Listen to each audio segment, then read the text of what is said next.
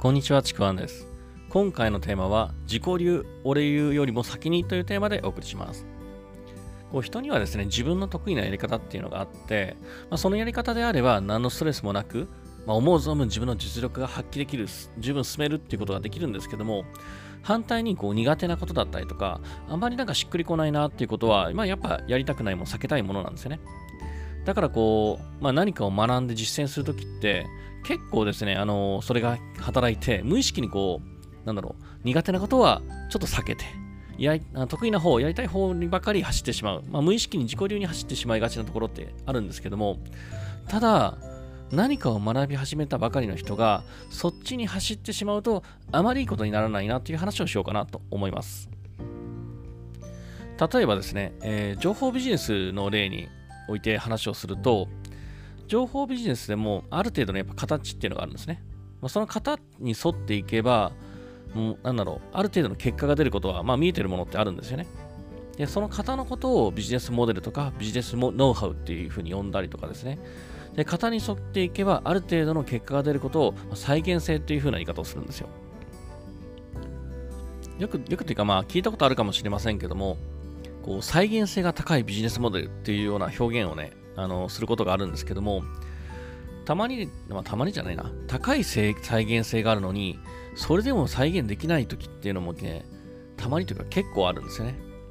えー、再現性高いって言ったのにっていうふうに思うかもしれないんですけども、でも、実はそういう時のこう結果が出ない8割方の原因っていうのが、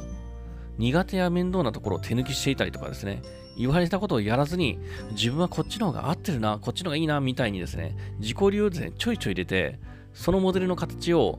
もうどこかで無視していることだったりするんですね。それが原因だったりします。結構この原因多いです。でそして、まあ、たった数ヶ月とか、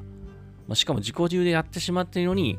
なんか結果が出ない、このビジネスは再現性がない、全然ダメだっていうふうに、なんか変な方向に考えて、やめてしまったりするんですよね。もちろんこれってビジネス以外でも同じで、まあ、コーチングの現場でも同じことが起きるし、結構いろんな場面ですね、よくあるパターンでもあるんですよ。で、この言葉も聞いたことあるかもしれませんけど、手張りっていう言葉があると思うんですね。守って、破って、離れるっていうそういう言葉なんですけども、その漢字を3つ合わせたもの。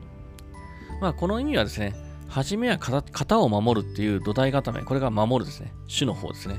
で、それが十分にできるようになってから、その型をさらに超えるこう応用に行くのが歯なんですね。破るという方。で、最後にその型を離れて、そして、まあ、その型を土台にですね、その型を離れて自己流を作り上げるのが、まあ、離れる理なんですよね。で、種のこの基礎の部分って、例えばね、これ、まあ、このことは武道の世界であるんですけど、武道の世界で、だと、それだけで何年も何十年もかけるものなんですよね。まあ、もちろんですね、何年何十年とは言わないんですけども、なんかちょろちょろっとやってみただけだったりとか、ちょっと苦手で避けつつ、あの表面だけやってみたとかね、まともにやらずに自己流で結果を出すって、めちゃめちゃハードルが実は高いんですよね。最初からこう、なんだろう、自分のやり方でやれる、それで成果が出るって、もうビジネスセンスの塊とか、もう元からね、いろんなこと積み重ねてきた人だけだと思うんですよ。特に今までまあやったことがないあまそういったあの経験がないっていう人は、初めから自己流に走るって、こう自らですね、ハードルをもう爆上げしてるようなもんなんですよね。それはやっぱ結果が出にくいのはま当然なのかもしれないっていうふうに思うんですよ。だからこそ、まずはまあその方を守ったり、言われたことをま愚直にやってみることがすごい大事なんですよね。で、そこをですね、100%やって十分にやったでも自分で思えるぐらいやったんであれば、で、それで、それでも結果が出ないんであれば、まあ、その時こそ、あ、自分には合ってないのかもしれないなっていうふうに判断してもいいと思うんですよね。ただですね、そこで判断したとしても、そこに使った時間とか労力って絶対に無駄にならないんですよね。積み重なったものがあるはずなんですよ。だからそこまでやってる必ず何かしらの成長ってあるはずなので、絶対に無駄にはならないです。だからこう何かの学び、ビジネスにおいてもこう自己成長においても何かを学びをやるときは、まず形を守ってというかね、いきなり自己流するんじゃなくて、愚直にやってみることがすごく大事なんだな。まあ、結果的に近道なんだなっていうふうに思います。というわけで今回ですね、自己流や俺流よりも先にっていうテーマでお送りしました。もしよければですね、いいねとかフォロー、コメント、え、いただければ嬉しいです。またですね、説明欄に僕の、え、自己紹介、え、ページと音声があります。そして、え、今ですね、え無料のレクチャー、え会社員向けのですね、出す社畜、自由へのロードマップっていうですね、レクチャーもありますので、そちらもホームセンぜひあの受け取りください。では、最後までありがとうございました。ちくわんでした。